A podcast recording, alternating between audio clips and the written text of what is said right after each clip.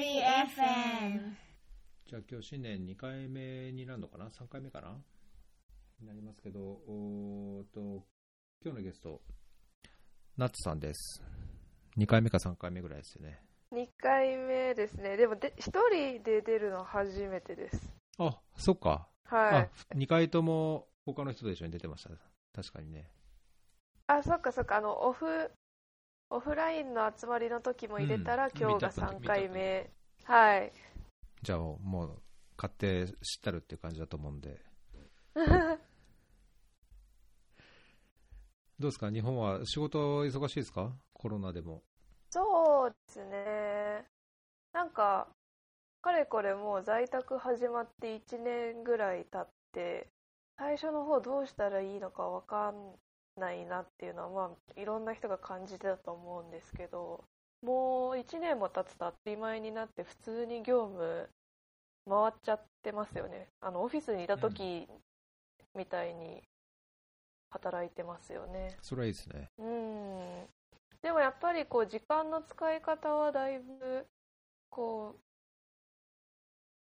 う豊かになった気もします。うん。それやっぱニューノーマルに適応できてるっていう。そうなんですかね。なんかやっぱりこう勤務時間あこう移動してる時間がなくなって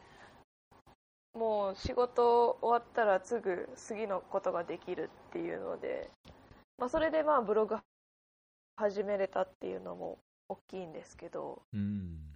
なるほどね。今日はなんか、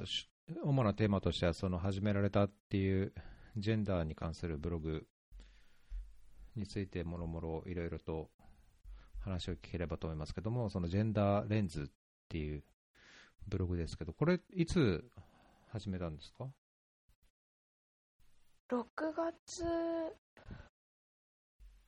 かな6月ですね、6月に始めて多分でもワードプレスでこう作り始めたのは5月ぐらいから始めてると思うんですけど、うんもともとだって2019年のミートアップをやった時もなんかそういうの発信したいとかって言ってましたよね。あそう。そう。もうそこでみんなの前で言言っちゃったしやらそろそろやらなきゃっていうのでまあそれもいいプレッシャーにはなりましたよねうん。それに自分の言ったことに背中を押されて始めたみたいな。そうですねなんかずっとこうやりたいやりたいなとは思ってい自分のこう思考の整理もですしやっぱりこうまあ自分ができ英語を話せるからかなりその英語以外の情報も取り入れられるんですけど日本語に限定されると情報かなり少ないなと感じていたんでうん。その日本語で、まあ、ジェンダー関連のことを発信するっていうところはずっと関心ありましたね。なるほど。じゃあ、す早速、このジェンダーレンズのブログをもとに、ちょっといくつかお話を進めていきましょうか。はい、ぜひ、はい。じゃあね、まあ、読者的に、ちょっといくつかの記事を引用して、質問してもいいですか？はい、お願いします。まあ、あの、多分今見て、最初にこう、パッとい行きやすいのが、まあ、初めて見て、その2020年最も読まれた記事を紹介っていう、これ行くとなんか、その、ね、まとめっぽくて、多分入り口としても、とても優しいと思うんですけど、この中でその2020年に書いた記事で、上位5位ですかね、あって、えーっと、これはあの、フェアリーのSlack コミュニティでも触れた話でもありますけど、あの、一番僕が関心惹かれたのは、その行動する傍観者っていう、 active bystander っの記事なんですけど、はい。このなんか埋め込まれた動画もとっても印象的な記事で、これはなんか日本のそのジェンダーの問題を考えても、とってもこう親和性のあるというか、こう広く読まれて、まあ、どういう反応があるのかっていうのを逆に聞きたいぐらいの記事なんですけども、これについてなんか反応とかあったりしました？なんかもともとツイッターで私もこの動画見つけて多分ツイッター上でかなりあの性教育で性教育 YouTube 有名なシオリーヌさんかな？がツイートしていておそらく同じ日ぐらいに会社の同僚もこの動画見たみたいな感じで送ってくれてあこういうなんて言うんですかね。ハラスメントとかに対して行動を起こしていいんだよっていうのとこういうのがあのハラスメントだよねっていう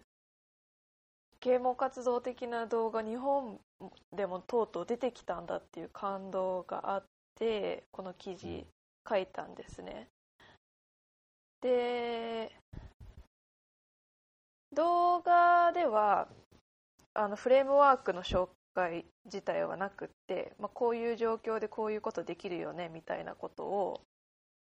あの映像で表現してるんですけど、うん後々自分でこうあのアクティブ・バイスタンダーっていうことのフレームワーク調べてみたらあの 4D かな。うん、4D ですね。あの 4D ですね。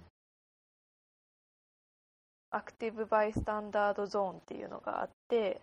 えっと4つの D direct action, delay, distraction, delegation っていう4つの、えーと関わり方こ取れる行動っていうのがそもそもフレームワークとして存在していることを知ってあこれすごく面白いなと思って記事にしました。でやっぱりうん。同僚とかにもこうやってこう言葉にしてあるの分かりやすいねとは言われましたね。うんうん。うん確かにね、これ言葉と埋め込まれたその動画、まあ、日本のその動画もそうですけど、これはオーストラリア、あん？オースオーストリア、オーストラリアですよね、これね。はい。のやつもあって、まあ、とっても日常的にもこうあり得るのが想像できる動画で、まあ、それを踏まえてこの 4D ってこう書かれてると確かに分かりやすい感じはしますよね。なんかやっぱそういう場面に出くわした時にこうパッと人の頭で思い浮かぶのってこう止めなきゃみたいな。でも止めるの怖いしなっていうので、でその直接的にこう止める行動だけじゃなくって、まあ、その行動を遅らせる邪魔だったり何かしらこうなんですかね直接的に止める以外の行動もあるよねっていうことを人に気づかせるフレームワークだなって思いました。うん、これ確かこのオーストラリアの動画は、あれですよね、まさにこの2番目の遅らせるとか、3番目のこう邪魔をする、ディストラクションとかいうのは、そういうのが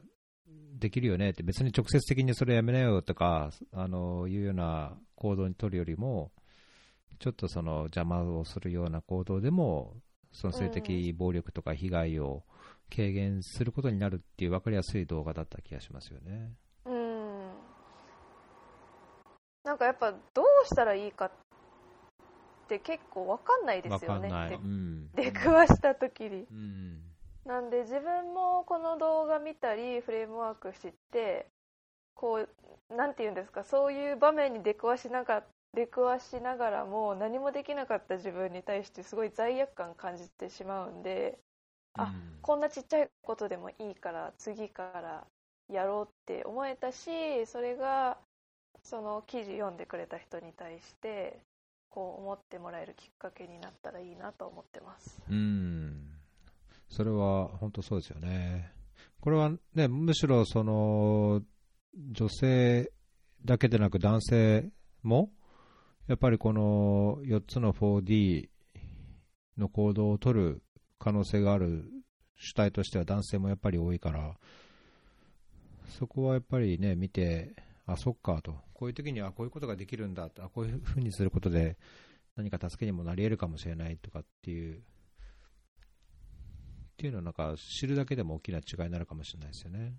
うん、このリンクと動画をぜひ見てもらうためには貼っときますよ。あありがとうございます。フェアリー FM!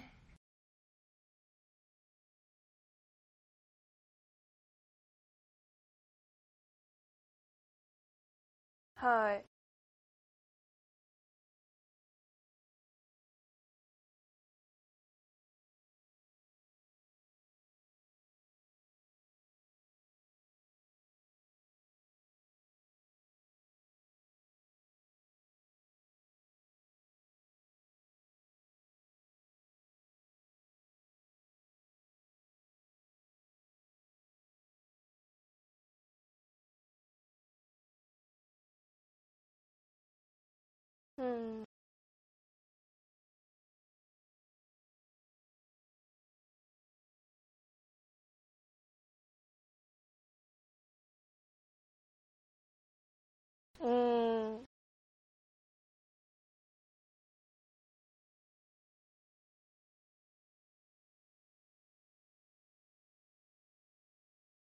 うん。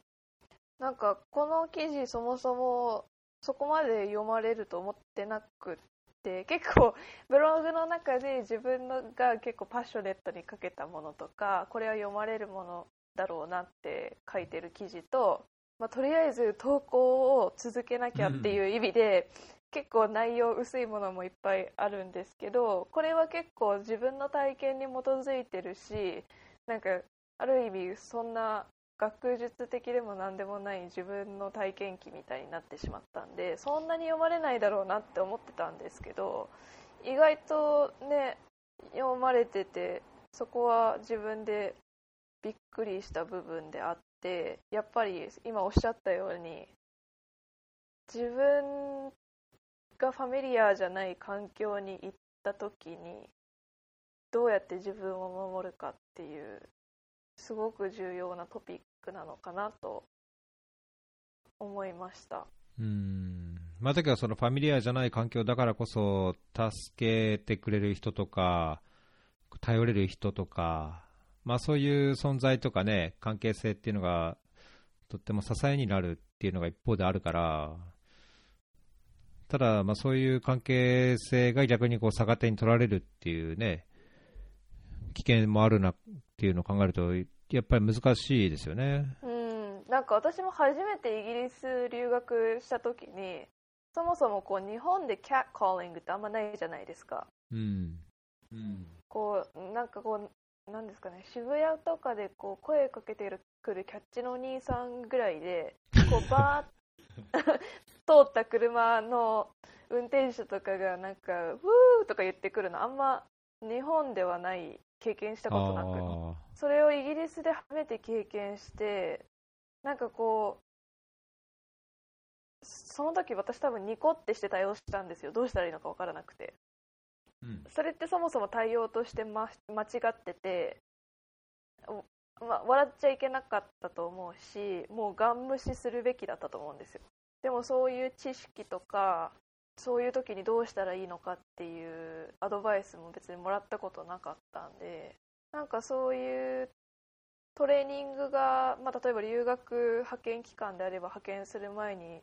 あればいいんですけどまだまだそこはそんなに整備されてないんじゃないかなっていう。うん。そうですね。留学でまさにそういう若い人が行くっていう対象の、まあ、そういう人がに対してはやっぱりそういう研修というかね、オリエンテーションの方があった方がいいでしょうし、まあ、なんかだけど仕事で行く人にも、うんうん、まあ、やっぱりその日本とその欧米にもやっぱり違いはあるでしょうし、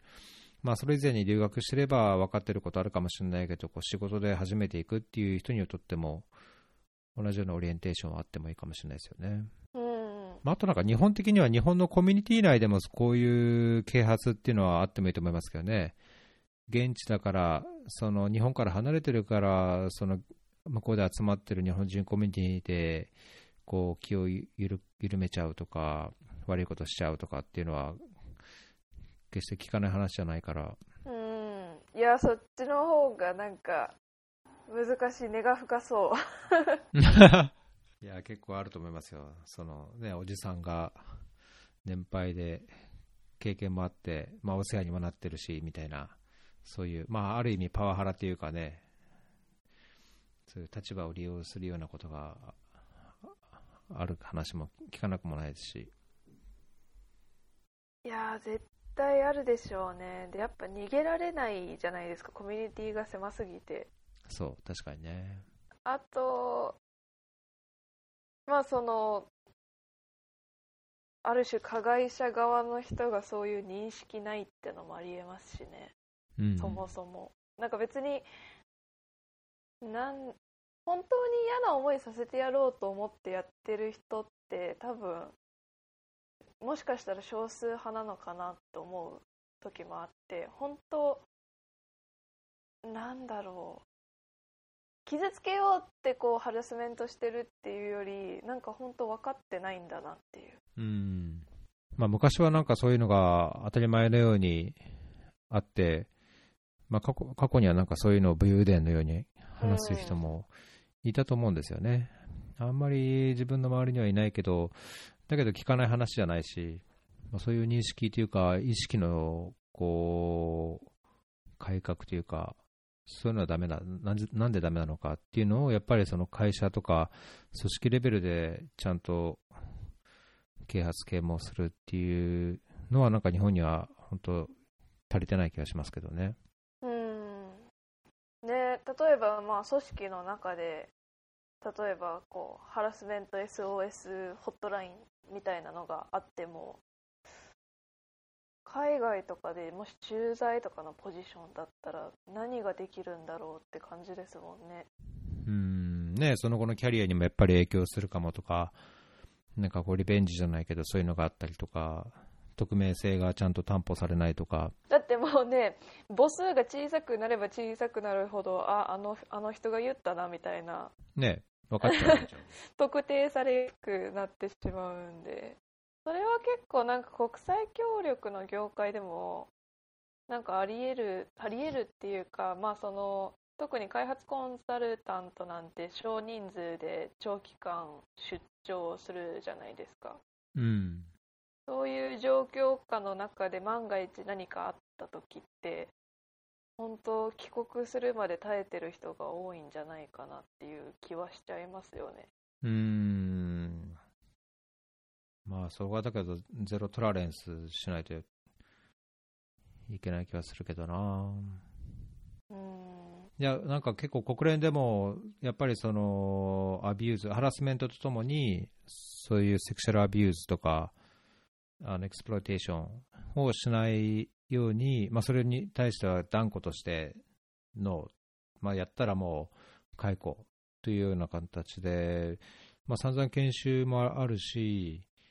それを受けなければダメっていう、こう、上からのプレッシャーもあるし、まあ、そうもしそういうのを、なんだろう、自分が被害者に遭うのはもちろんだけども、垣間見たときに、さっきのその、あのアクティブバイスタンダーじゃないけど、あのどういうところに報告すべきか、その匿名性を担保して、例えば人事に、えー人事のどこに連絡するのかあーっていうのがちゃんと研修で伝えられるんですよね。うんまあ、だから、やっぱ組織、まあ、大きく多様な組織になればなるほど、あとこういう国際協力、開発協力とかで、あのとっても厳しい環境とか、えー海外とかね、不慣れな場所に行くとか、うんそういう環境に行けば行くほど、そういう危険とか、ああるいはなんだろう、こう、そういう行動になった時のこうリスクっていうものも大きいと思うので、まあ、日本の開発開発コンサルとか、あとそういう、そのクライアントとなるような組織の、この点における啓発とかトレーニングとかっていうのはなんか甘い気はしますよね。国連ではあれなんですか？もうそういうタスクフォースみたいなのが。あるんですか？タスクフォ人事とかに。そうですね、タスクフォースというか、まあ、その場合にどういうふうにあの対応するかっていう一応ガイドラインがあって、あの各例えばカントリーオフィスの HR あの人事のここに連絡するとか、まあ、それもやっぱりその広く共有すると、人が特定されたりとか、あの匿名性やプライバシーが害されることがあるので、あのどういうふうにすべきかっていうのを定義されていて、そのそれに関係する研修っていうのを、おまあ、最低限受ける、マンダタリーのやつと、その後の、なんていうんですかね、フォローアップみたいなトレーニングも、えー受けなさいっていうのは定期的に連絡ありましたね。うーんなるほどなんかやっぱまあその自分が加害者にならないためっていうのと自分があ被害者として認識していいんだっていうのも、うん。ある程度のトレーニングを受けないとできないなって私は思っていてなんかやっぱり自分がこう嫌な思いしてる時にこうあこれはただ自分が敏感になってしまってるだけなのかなって絶対疑いが入るんですよ自分の中で。なんでやっぱりそういうトレーニングして一人一人のこう知識と認識をの度合いを度合いっていうんですかねなんか上げていく必要性はやっぱトレーニングとかでありますよねいやー、あると思いますよね。ななんか絶対疑っ絶対自分んなんかこう自分が overreacting してんのかなとかなんかこれぐらいだったらみんな耐えてるのかなとかなんかこう度合いって難しいんですよね実はこういうの うん、だけどそれはね、自分がどう思うかっていうのがやっぱり重要だから、それハラスメントってそういうもんじゃないですか。だけどそれが周りが、例えば、いや、それよくあることだよと、それは登竜門だよみたいな、いうなのが多分昔は、それこそ多かったと思うんですよね。だけどそうじゃなくて、それはちゃんとハラスメントなんだと、そのハラスメントっていうのをちゃんと言う声を上げて言うことで、まあ、それは別にあの大きな声を出すよりは、ちゃんと決められたあのヘルプヘルプデスクみたいなところに連絡するとかね、ちゃんと通報するとか、それは当事者でなくても、あの見た見かけた人とかあ、それを疑わしいと思ってる人が、ちゃんとその守るために報告するっていうものを含めて、まあ、そういうのがもう少しされるべきだと思いますよね。うん。これで、ポッドキャストでもね、ポッドキャストの紹介もされてますけども、このディーパールックっていう FHI360 の、はい。これこれもあれかな。えっ、とピースコープの人が自分が現地発見されていた時に受けてたハラスメントみたいな。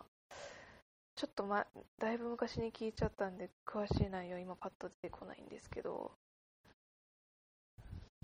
やっぱそこでもなんか本当に本人も最初ハラスメントだと思ってないんですよね。でしばらく何回も繰り返して、だんだんおよよって思い出していやこれはやっぱおかしいぞっていう。なんか自分たちの中にプログラミングされてますよね。なんかこうハラスメントじゃないよこれはきっとっていう。敏感になりすぎちゃいけないっていう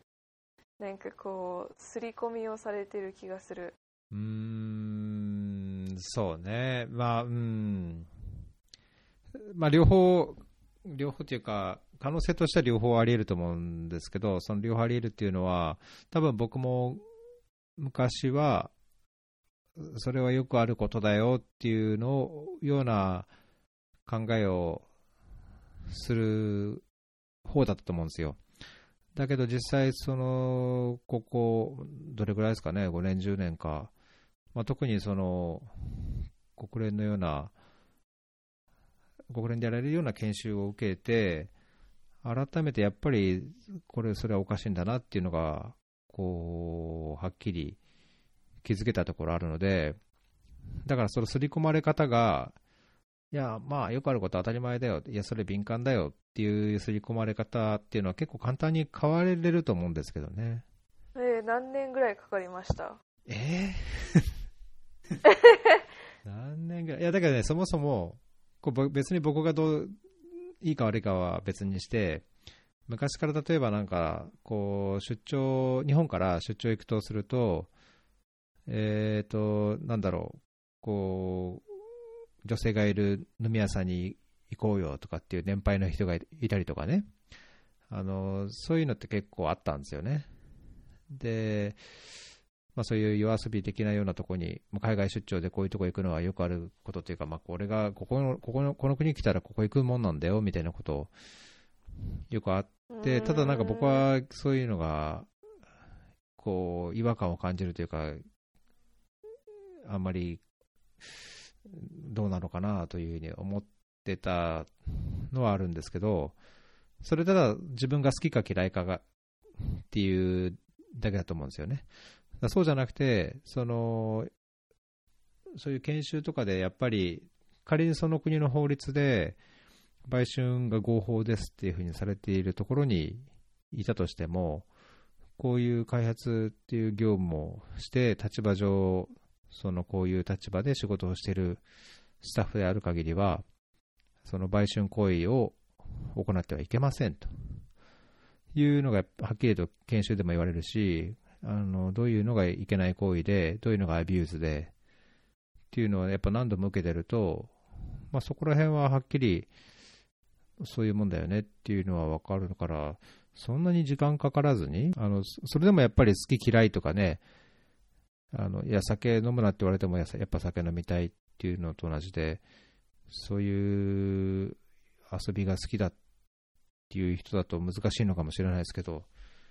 まあ、ただだけど、それはね働、そういう立場で働く限りは、その研修をちゃんと受けた上で、えー行動なりを考えるべきだっていう観点からすると、決して難しいもんじゃないと思いますけど。うんうんいやそれは本当希望のある話ですよねなんかやっぱ結構諦めてる人もすごく多くって特にこう年配の方に対してもう言っても仕方ないみたいな。で私も多分こうある程度こうなんですかねもうここもういいやみたいな 瞬間もいっぱいあってもう自分も疲れちゃうしなんかそういうなんですかねいつも言ってくる人みたいなレッテル貼られるのが怖いのかもしれないんですけどなんかもうもうもういいやみたいな。まあだから個人として働きかけるべきじゃないのかもしれない、まあ、だからそういうトレーニングがあるべきで組織としてこう取り組むべきだし特にこうリーダー層マネジメント層がもうそういうのは絶対に許しませんっていう姿勢を見せてくれないといけないですよね。そうですね、まあ、マネジメントもそうだし、やっぱり会社として、組織として、そこがダメっていう、自分たちのそのビジョンやミッション、業務っていうのの一つと、一つのコアとして、こういう行動はダメですよっていうのは、やっぱり組織として示すべきですよね。で、そこで万が一そういうのに、あのまあ、ちっちゃな部署とか、あるいはこう2人、3人っ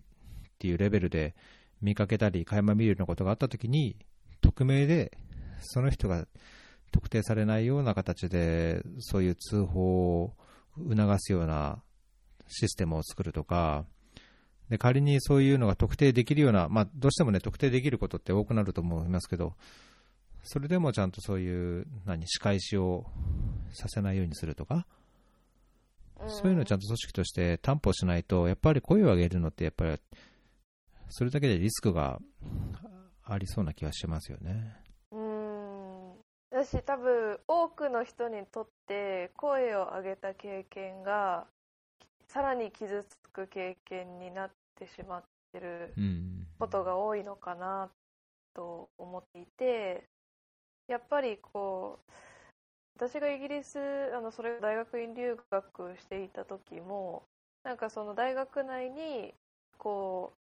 うジェンダーフォーカルポイントみたいなハラスメントを通報するようなあの場所があったんですけどで、まあ、ちょっといろいろあって友達とそこに一緒に行ったらあのジェンダーフォーカルポイントとは思えないような質問をしてきたりなんかこう証拠はあるのとか証拠みたいな。なんかもう結構私その時まあそのジェンダーと開発っていうど真ん中の勉強してたのもあってもう本当に怒っちゃって何何を言ってるんだみたいな。証拠って何みたいな。そんな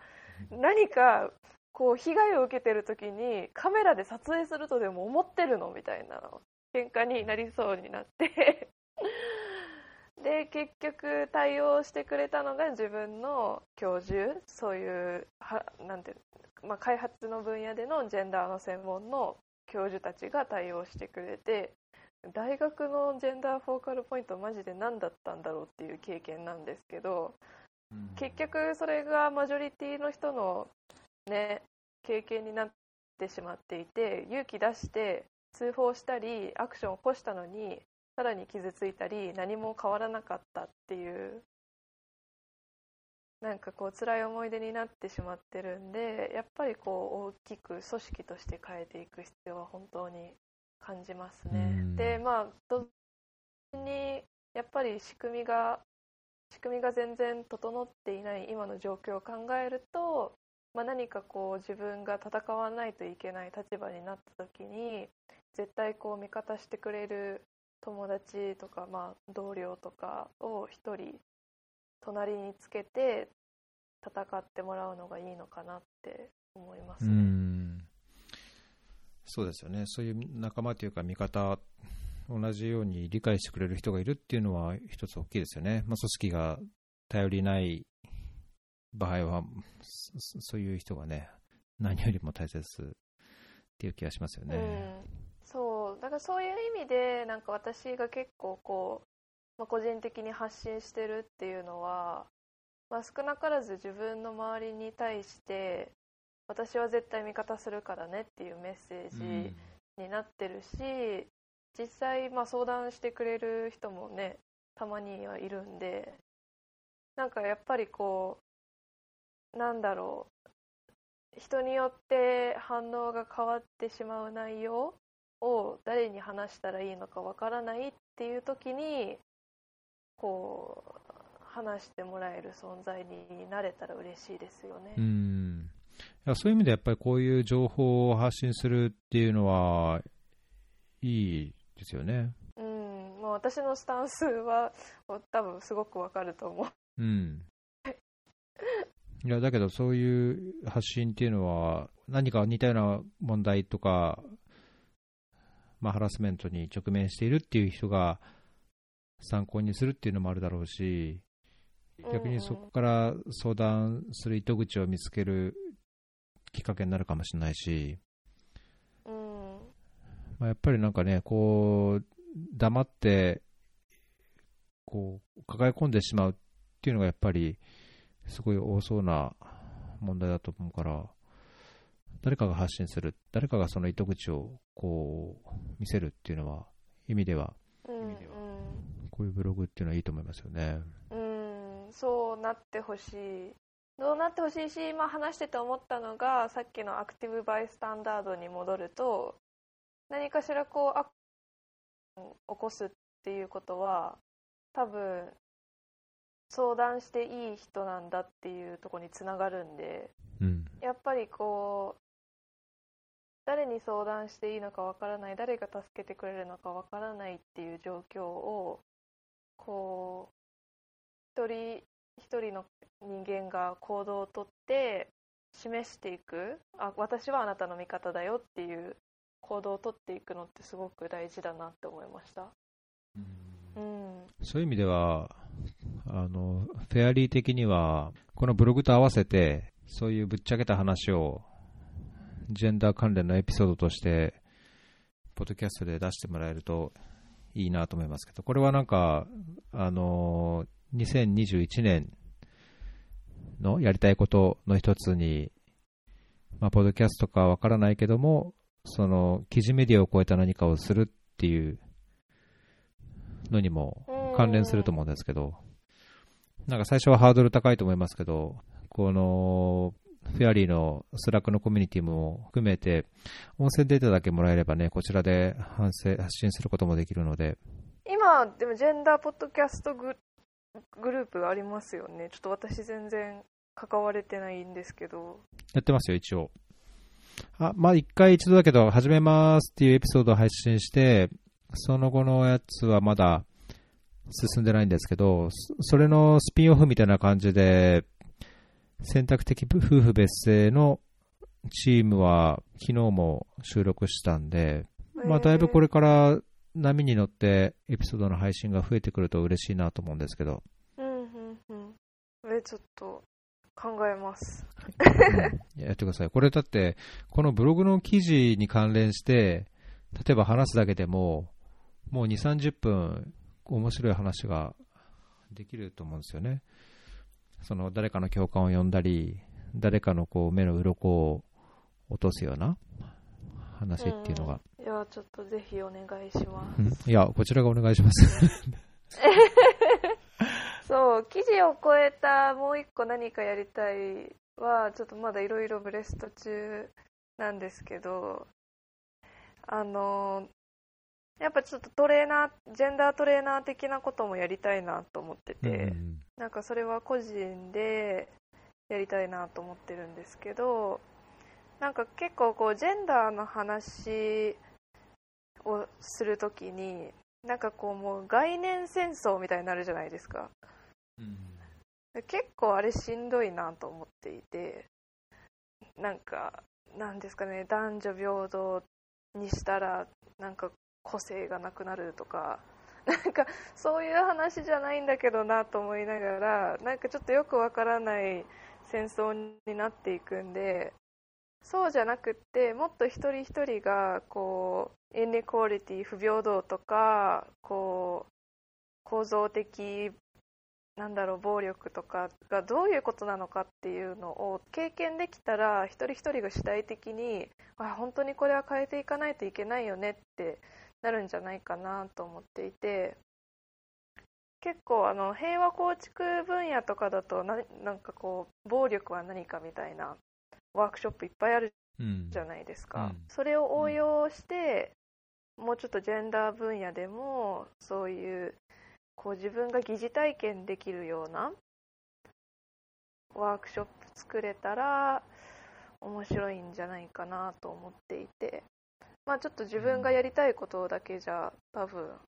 メニューとして少ないんでもちろんこうアンコンシャスバイアスが何かとかハラスメントが何かっていうメニューも増やして個々人のトレーナーとしてあのを2021年活動までいけるのかわかんないんですけどあの何ですかね。自分のマニュアルぐらいまでは作りたいですよね。なんかそこまでこう体系だってなくても僕的な視点っていうか、まあ多分僕もそのジェンダーっていうのがこう分かってないっていうか、まあ、だ男寄りのこうジェンダー感みたいなものっていうのもやっぱり持ってると思うんで、例えば、あのその Fairly の Slack コミュニティの中でもあった、なんかジェバイっていう、ジェンダー的にやばい、それジェンジェンダー観点がやばい視点だよとか言動だよとかっていう時にジェバイっていう話があった通り、例えば、いや、これって、なんか、ジェバくねっていうか、なんかそういう、あの、かいや、この前ね、電車乗ってたらこんなことがあって、これってジェバくない？とかって、あ、そうそうそう、いや、俺もそういうのあった、いや、私もそういうのあった、だけどこれってどうなんだろうね？とかで、相手からしてみたらどうなんだろうみたいな話を、こう、まあ、ポッドキャストだったら顔も見えず、匿名性を保ってできるじゃないですか。だからその人がこう誹謗中傷されるようなことも避けた上で、ただ、なんかこう、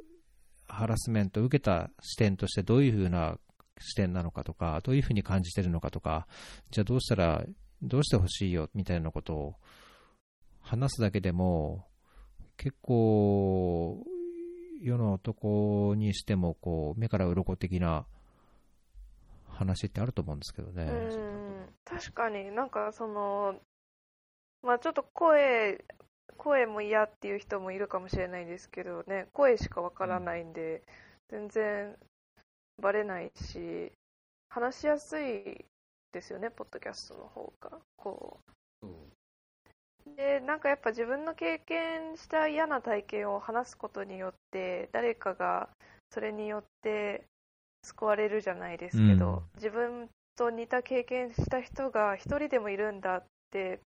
思えることでなんかその嫌な経験した人も自分の経験がこうなんだろう誰かのためになってるんだっていうのもなんか一個ステップになるしその被害に遭ってる人もあ自分だけじゃないんだって思える。それはいいかもしれないですね。なかなかこう話すまでに自分との葛藤もありそうですけど。うん。僕的にはそれはいいと思うな。まあなんか仮にツイッターやっててもいや知り合いであっても仮名を使うとかアカウントは出さずにとか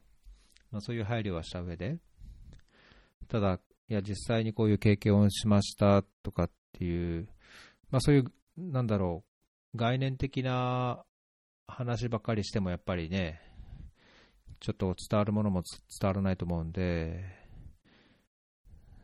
なんかこう、同意がもらえれば、そういう被害に困ってる人の話を実際に聞いてみるとか、うんまあ、別に被害に絡めてジェンダーを常に話す必要はないと思うんですけど、そうですね、ツイッターとかで募集できるのかな。うん、募集して、2021年の目標の一つとして。いいですね、なんかやっぱこうプラットフォームあるとこう具体的な話ができていいですね。うん、使ってください。お願いします。活用してください。はい。うん。そうすると、まあ、今後、まあ、やりたいこともある、ありつつも、このジェンダーレンズっていうメディアはどういうふうにしていきたいとか、まあ、これまでこの半年の投稿から得た教訓とか、次への課題とか、なんか考えてたりするんですか？いや、もう課題だらけですよね。まあ、その、逸郎さんもかなり長い間こうやって自分個人メディアされてるんであの分かってくださるかなって思うんですけどやっぱこうと途切らせない？途切途切れさせない、うん、って大変ですね、うん、途切れさせない人が関心があるように関心を持てるように書く。で自分が疲れない。これのバランスはすごく難しいですよねああなるほどねだけどそれまず自分が楽しむまあただね反応があったりすればやっぱりそういうのってモチベーションになるとは思うんですけど反応ないにしてもやっぱり自分が楽しむっていうのが一番根底にあっていいかなと思いますけど。うん。あ、そういう意味では、本当、あの、始めてよかったなって思うのは、やっぱ自分が全く知らないフレームワークとか、全然触れてこなかった研究とかについて調べるんで、やっぱりネタ切れし始めて。で、あこんな統計があるんだとかそれこそあの、えー、男性の育児休暇の制度日本はすごく世界で見てもすごく整っている方なんだっていうのは全く知らなかったんでもうまあ逆だと思ってたんでその、もう整ってもいないし取る取れないしみたいなじゃなくて整ってるけど取れないんだっていうのはなんかブログやっててネタを探してていや今何を書いたらいいのかなっていうのを考えていく中で出会ったものなんでこう自分が今後やっぱりこの開発分野でジェンダー専門家として生きていくためにもこう常にインプットアウトプットしないといけないっていうのがあるのは本当に自分にとってはプラスです。うんうんうん。まあそうであれば多分続けられるというか、あれ？音切れてます？あれ？こっちが切れてるのかな？もしもし聞こえます？あすいません一瞬切れちゃいました。なんか切れてましたね。はい。なんかコメントが来てて、その、ジェンダーに関連するエピソードを配信するっていうところで、男性の辛さを話すエピソードも聞いてみたい。っあーいや私ていうコメントがありもますね。聞きたい。聞きたい。なんかやっぱ女性のストーリーは結構出始めてるけど男性のストーリーってなかなかまだハードルが高くて出にくいですよね。男性の辛さ、な、な、あんですかね？あんのかな？なんかでもガ ガラスの天井っていう表現あるじゃないですか。その女性が全然昇級できないみたいな。うんうん。でそれのあ反対じゃ対義？あの逆の表現でなんかガラスの地下室っていう表現が男性に結構使われるのを最近私知ったんですけどへえ。なんかそのガラスの地下室っていうのはその男性は結構収入とかを引き換えに危険な職種とか長時間労働にこう回されるなんか過酷な状況に押し込められて使い捨てられるっていうのを表現してるみたいで。うん。例えばその徴兵制とかあの、まあ、原発の作業とか。なんか結構そういうハードな部分に男性が結構回されてしまう。うん。でそれが結構命と引き換えじゃないかみたいな感じでガラスの地下室って表現するみたいです。うーん。それと関係あるか分かんないですけど、その男が、まあ、ジェンダー的な視点から男がこう背負うものとして、僕が思いつくのは、やっぱりその男だからこう稼ぐ、男だからこう一家の大黒柱とか、とかそういうのはやっぱり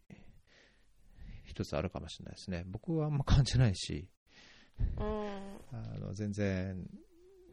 そういうのは意味意味ないと逆に思ってるし、なんかそそういう姿勢でパートナーとはなんか話しているとは思うんですけど、うんうん。ただ実際にはね、メメインのベ breadwinner になってたりとかっていう状況とかも考えると、まあ、必ずしも理想やこう考えだけでは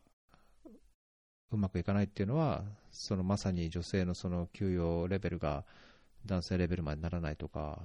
うんキャリアを考えていく上でもいろんなこう障害というか、リスクとかいうものがあるっていうのは事実としてあるんでしょうね。うんでもそれこそマッチングアプリとかもう日本のって結構収入入れたりするじゃないですか項目としてえーあ、そうなんですか？うん。でなんか何百万から何百万みたいな。それでまあそのジェンダーっていう視点と全く関係なくお金持ちの人と付き合いたい出会いたいっていう人ももちろんいると思うんですけどもう収入のなんですかね額の時点でいやなんかないですみたいな。はありそうありますよね絶対。うんなんかそれは多分女まあ女性にアプライしないんでマッチングアプリの中ではねそうね。だから、ナッツさんが、そういう話のできる男性と話をして、いや、男は男でこういうとこ辛いんだよっていう話を引き出してくださいよ。ああちょっとやってみます。うん。いや、そうは言うけどさ、いや、わかるよ、その女性のあれを大変さもわかるよ、それも、それは否定しないと、ただ、俺は俺でねとかっていう、うんうん。ね、お互いをこうひ非難し合うというよりは、お互いがどういう現状にあるかっていう話をこうフランクに話すみたいな、そういうのあったら聞いてみたいですね、確かに。本来そうあるべきですよね。健全ですよね。それはなんかこう平等っていうものを目指してるのであれば。じゃあ、2021年は、まあ、10、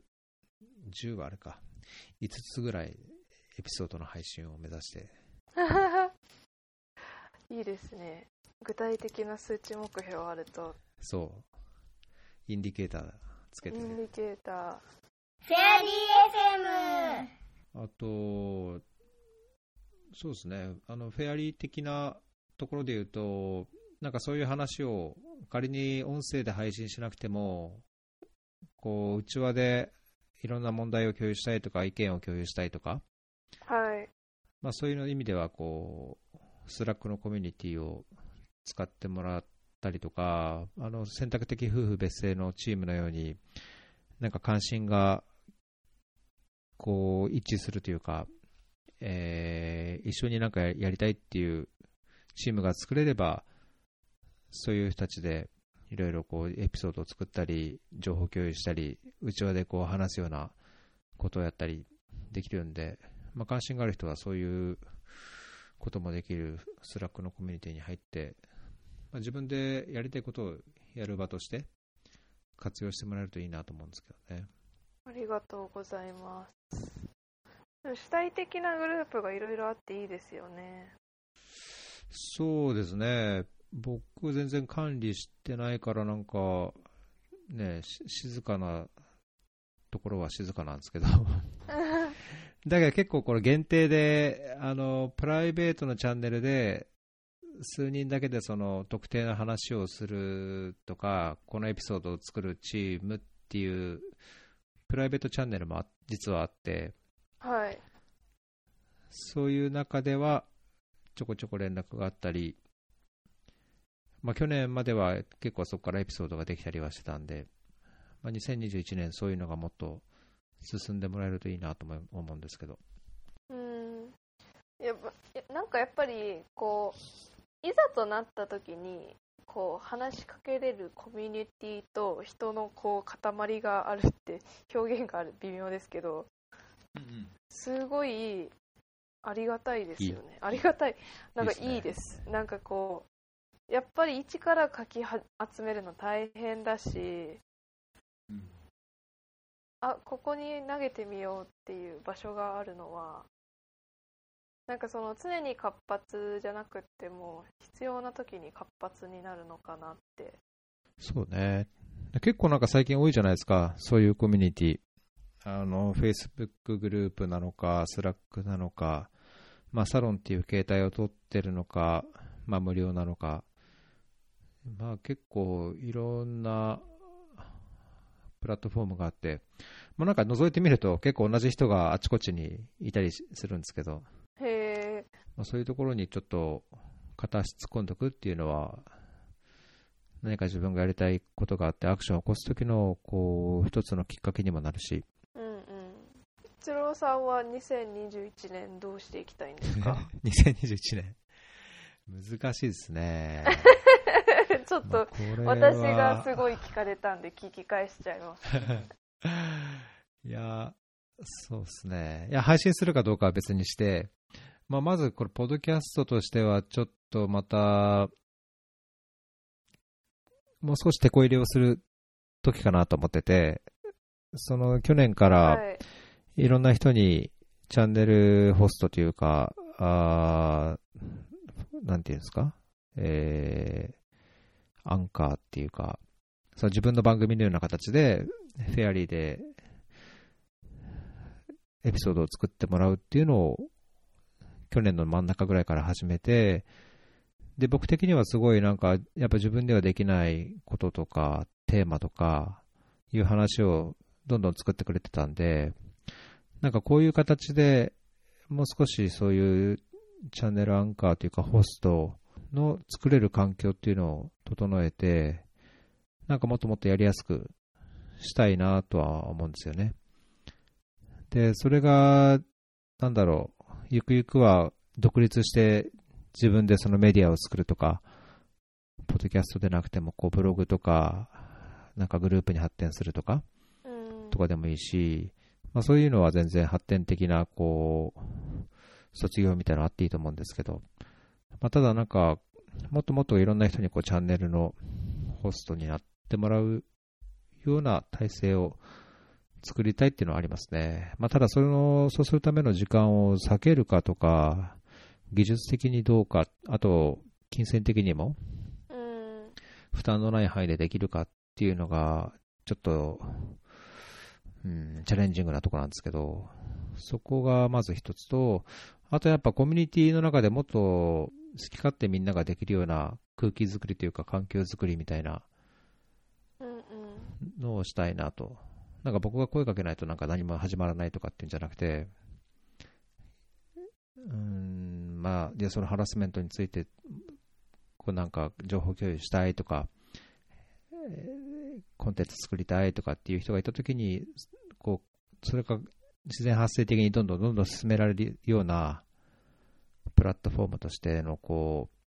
う枠組みというかね、サポートというか、まあ、そういうのをなんかできるようになったらいいなとは思いますね。コミュニティマネージャーマネージャーというか、まあ、できれば何もしないでほっとくだけでみんながどんどんいろいろやってくれるみたいな。まあ時間が割ければいろいろチャレンジしたいことはあるんですけど、まあちょっと今後どうなるかわかんないんで、それは状況によってですかね。時間があれば自分もこう、時間と労力を割くし、時間が取れない場合は、まあそれでもこう、関わってくれてる人がやりやすくいろんな好きなことができるような環境づくりを最低限するっていうのがボトムラインかな。フェアリーがこうポッドキャストってこう、ま、ポッドキャストでマネタイズしてる人ってやっぱスポンサーなんですか？いや、スポンサーだけじゃなくて、あのそういうサポーターみたいな、まあ、寄付みたいな、 monthly support もあれば、その annual support みたいなのもあるし、だけどそれはマネタイズになっているレベルでもらう人もいるいるけども、まあ、結構やっぱりね、知られてないと、あれでしょうし、コンテンツが良くないと、サポートも継続されないでしょうし、うんうん、まあ、大きいところ、有名どころっていうのは、やっぱり大きなスポンサーがついたりとかしてますよね。なんかやっぱ自分の時間をボランタリーに割くって結構限界があるじゃないですか。うん、でやっぱりそれは自分の自分が始めたメディアに対しても思っていてなんかやっぱりどこかでこう何かしらお金が生まれて自分にとってもこうモチベーションになる仕組みをどっかで作らないといけないなって自分も思っていて、うん、こうボランタリー完全ボランティアになってしまうとやっぱり時間との兼ね合いってなってしまうんで、まあ、自分が時間をちゃんと割けばちゃんと自分に返ってくるものがある。それはもちろんお金だけじゃなくていろいろあると思うんですけど、自分のキャリアにとってプラスとか。そこの仕組み作りをやっぱ私も考えたいんですよね。そうですね、そこは確かに、うん、まあ、そのモチベーションとしては、確かにその金銭的な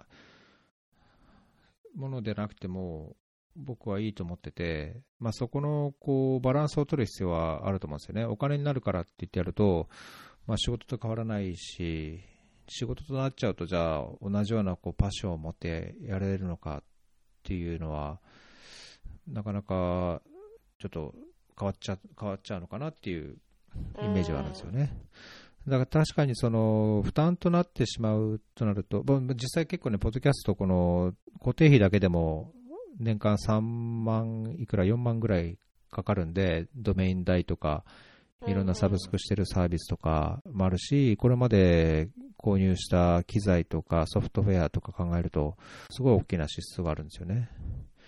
なので、ま、それの少しを補填するような形で、マンスリーサポーターとかには寄付してもらってますけど、まあ、僕はむしろそのマネタイズしたいというよりも、結果としてなんかその、アクションにつながるというか、例えばジェンダーであれば、ジェンダーを全く知らない人が、これを、話をエピソード聞いて、